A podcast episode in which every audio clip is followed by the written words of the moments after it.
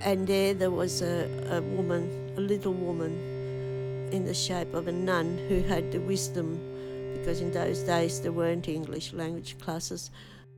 She would fill up blackboards for the 50 students in the class. That, that was the size of the class in, in the mid 50s. She would fill the blackboards up with work for the class to work on and take me on the veranda. And she used simple objects to teach me English. She would say, This is a pencil, and this is a ruler, or this is a saucer, or this is a cup.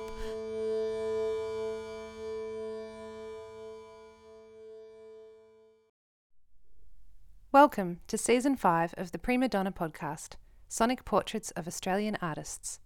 These episodes comprise interview recordings and original music, celebrating creative elders across all disciplines. The second episode in this series features Lella Cariddi, OAM. Lela is a writer researcher of community history, curator of contemporary art, documentary producer, installation artist, adult educator, and community cultural development practitioner. She is committed to the advancement of literatures and the arts as a vehicle for intergenerational social inclusion between mainstream Australian society and immigrants and refugees.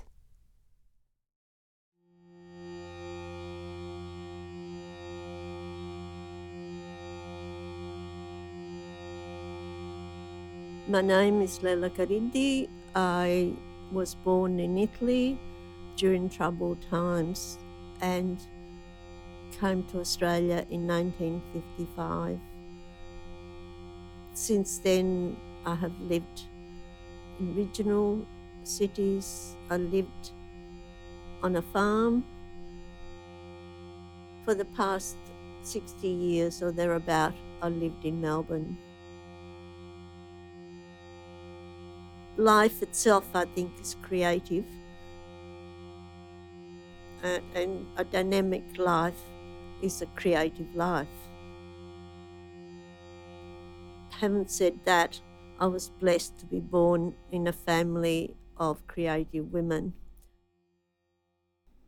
Part out of necessity, but part out of um, personal desire to do things, to create things. For example, during the war, there was very little of, of anything.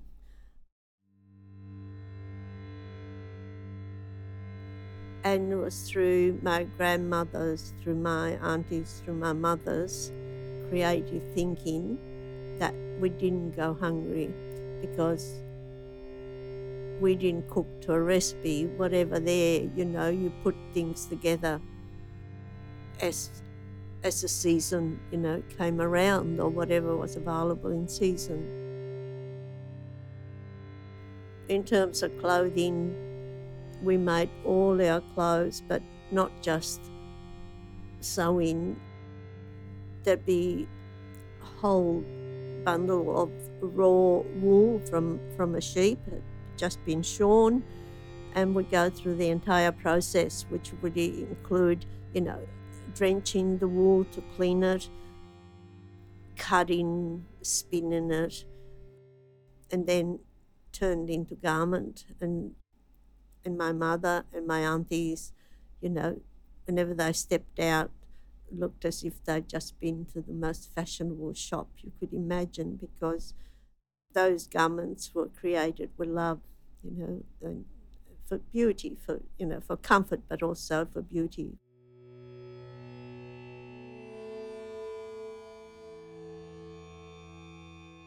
I think that engaging in an intergenerational way enables me to think forward rather to think towards getting old or towards aging or towards death. So, in a way, I think it keeps my thinking young, and I'm the beneficiary of that. You know, I hope that the young younger people also gain something from it.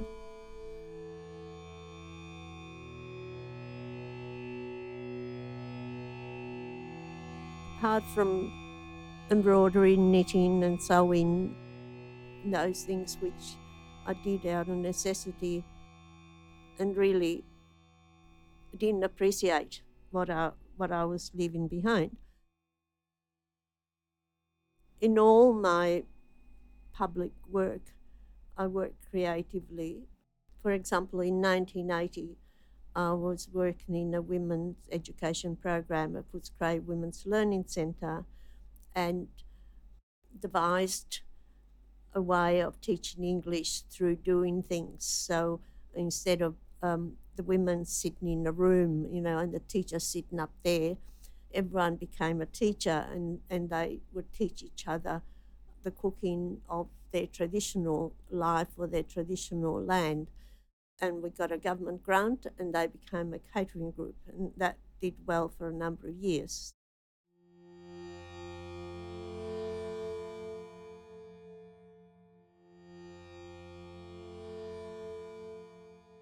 And then from Footscray Women's Learning Centre, I went to Collingwood College of TAFE where I established an immigrant women's learning centre, which was the first in Australia at the time, and again looked at ways of teaching English in an engaged and creative way and got a grant from the Australia Council and women from six different heritage create images which were evocative of, of their, their culture, their culture and their heritage. And those panels now reside with Museum Victoria. From there, I went to Mercy Hospital for Women, and they wanted me to set up a department for interpreting service, which I did. But at the same time, I was saying, well, this is not going anywhere. Nothing will change if we don't also educate the health professionals, the doctors, the nurses, the midwives. And that became a very broad community engagement. We got a grant from the federal government and we undertook research and we published um, that research. And it was in 2004 that I actually left paid employment. My mother had died and for some reason which I still can't explain because it wasn't it wasn't as if my mother and I never had difference of opinions. We were both strong women and, and so we did have difference of opinion, but when my mother died, it left a huge vacuum in my life and I didn't know what to do or how to deal with it. So in speaking with the a friend of mine who also an immigrant. She came from Amsterdam. We put our money. Uh, I put what I inherited from my mother. We put our money and we developed a festival for literatures in translation, and we brought people together at the VCA held in Federation Hall this international poetry festival called In Other Words, and, and we had poets from China, from Japan, from all over Australia that shared the platform and contributed over three days.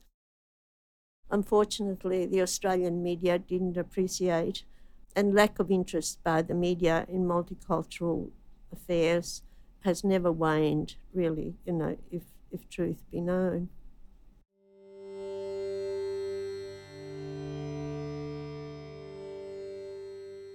On the strength of that, then I was approached if I wanted to present a monthly program of poetry reading at Federation Square. And like a hole in the head, I said yes. Now, all this was all unpaid, as I say, for the festival, we put in our own money. And between 2006 and 2013, I curated this monthly program of poetry reading at Federation Square and brought poets together from all over Melbourne, all over Australia. So the World Poetry Festival was auspiced by Multicultural Arts Victoria. So Multicultural Arts Victoria got to know about my work, our work, and on the strength of that, then in 2014, they invited me to explore the possibility of stories for the Pier Festival. So it was an experiment. They didn't know, I didn't know whether anyone was interested in participating. The Pier Festival used to be presented on Australia Day, um, 26th of January, and I was approached late February the year before was a, a Chinese New Year's dinner that we were at. And then they said, and if you get any response, then we can feature them at, at next year's Piers Festival.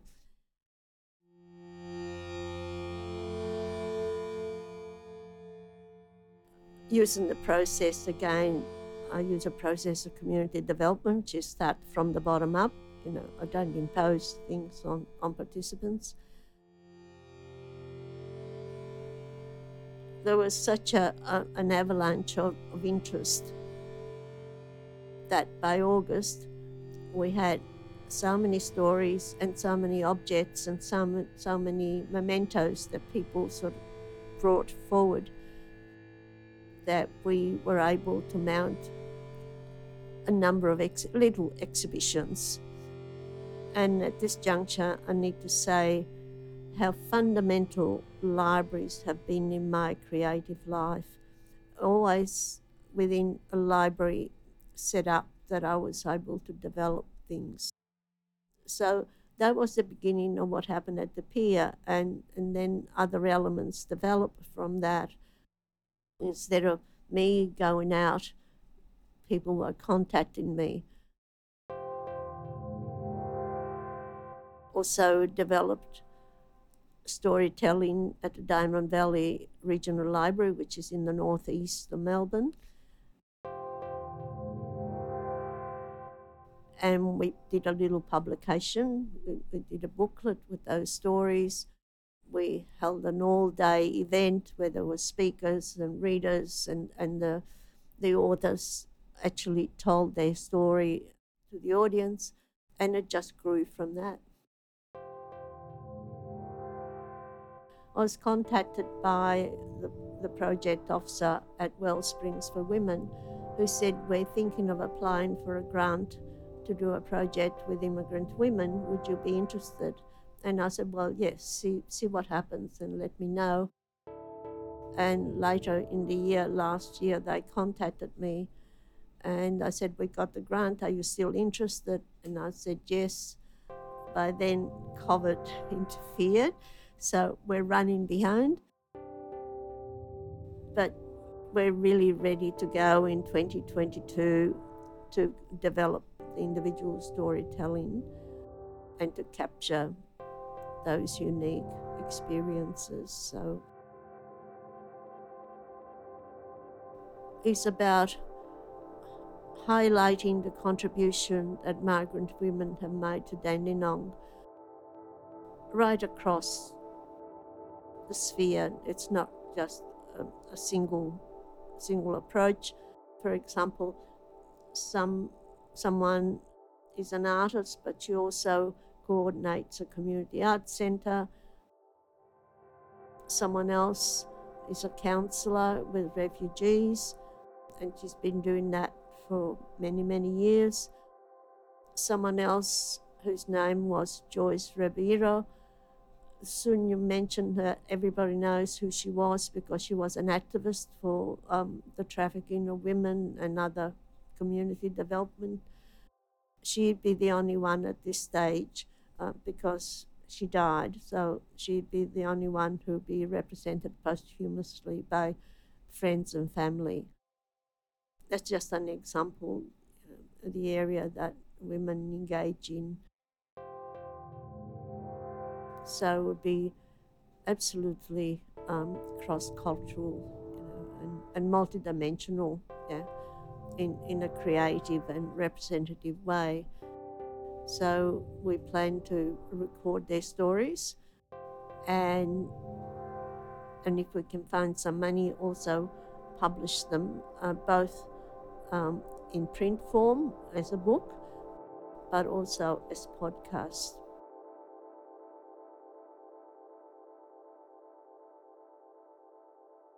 My first public job, again, was unpaid. I responded to a call that was in the local paper, which um, was in the local Footscray paper. They were looking for honorary probation officers to work at the children's court. So I saw that and I thought this is this is appealing, this is interesting. So I applied and, and they interviewed me and I was successful. And from that then I got a job as a youth worker at COASIT, the Italian welfare agency. And I realized that I really needed some professional training because, you know, working through the children's court uh, was an incredible experience, but I needed broader understanding, you know, of youth work and what, what would entail and that sort of thing. So I went and did a certificate in youth work and then I transitioned to adult women's education. And I felt that there were gaps that really I, I need to pick up on. So I was fortunate to be able to do a graduate diploma in community development. That took me through quite a number of years. And then, because of all these different aspects of creativity that I also introduced in the work that I was doing, I felt that I really need again to validate what I was doing, but to learn more about the intricacies of curating. So, again, I was very fortunate that I was able to do a master's in curatorial studies at the University of Tasmania. So, I started off, I suppose, in a way you could say, feeding my own ego, but you know, eventually um, I was able to validate those those experiences, you know, through skills and, and studies and so forth.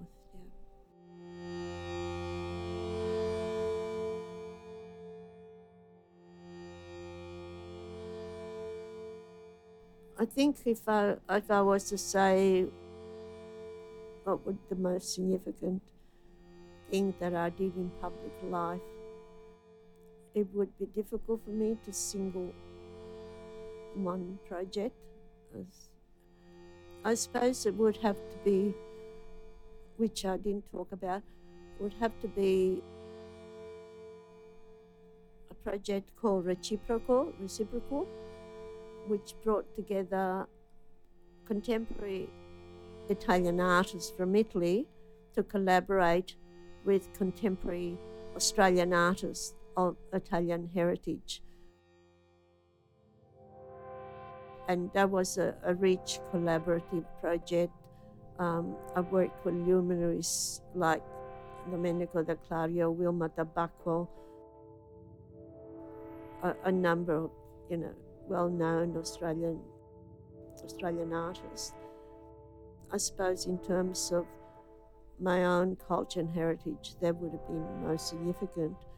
But what I have not managed as yet to do, and there's a lot of pressure on me to do something, is document anything about my own family or my own social history. So I'm not sure where that will take me, but you know, needs doing.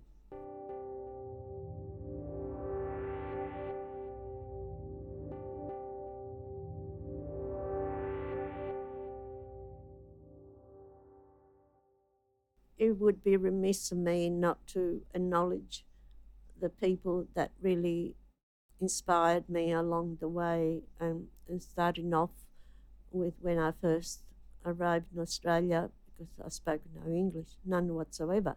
And my family thought it would be good to go to school for a little while just to pick up some English so I could work in a factory. And I was sent to the local school where they put me in a class of girls who were four years younger than me.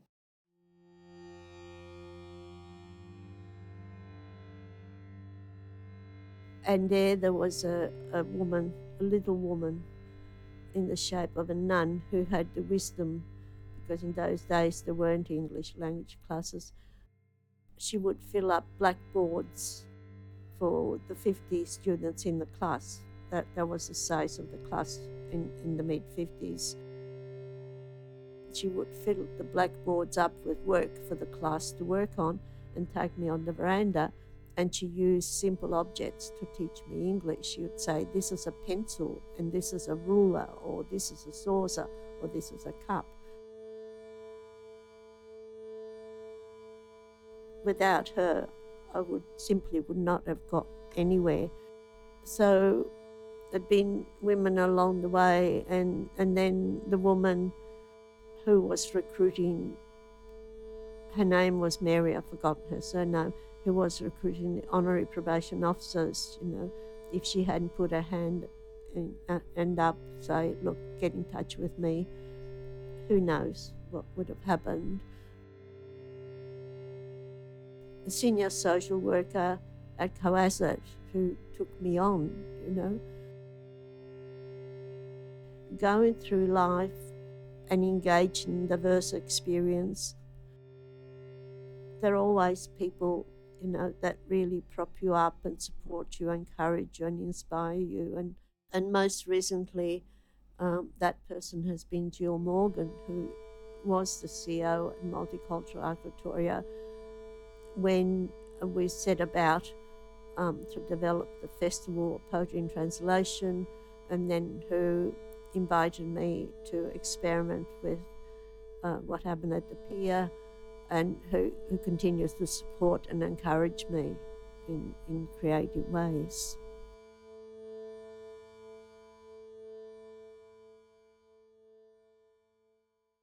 You've been listening to the Prima Donna podcast, Sonic Portraits of Australian Artists.